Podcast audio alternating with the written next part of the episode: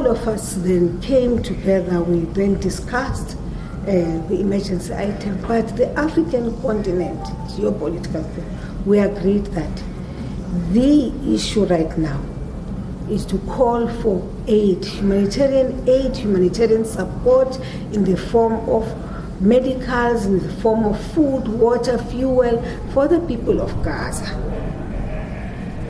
Not only that, in order for that to be achieved, we needed therefore to call for an end to the blockade, the illegal blockade uh, of that passage for humanitarian support.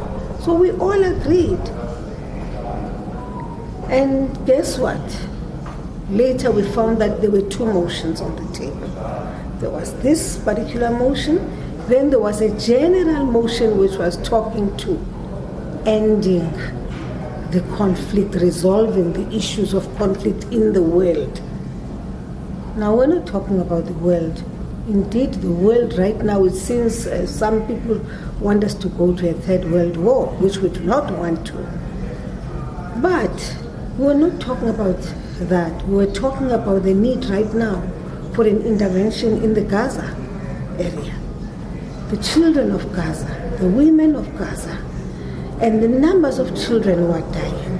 And we were then saying, please, IPU, you cannot come together. We can't come together as these members of parliament at such a, a forum and not come out with a decision on that matter. So we pushed it successfully until we got to the chamber. Now, as you know, the procedures of uh, processes of the IPU are different from others you engage, you agree, you vote on the on the emergency item. You before you even discuss it. So the, all the processes which we were following had to do with whether we will put this matter on the agenda for a debate. So we did not get the two-thirds majority required. The same applies to the other motion. It it was not there, so both motions fell off. But the point I'm raising is both motions fell off. But what is happening right now in Gaza? Who has not witnessed the humanitarian crisis which is in Gaza?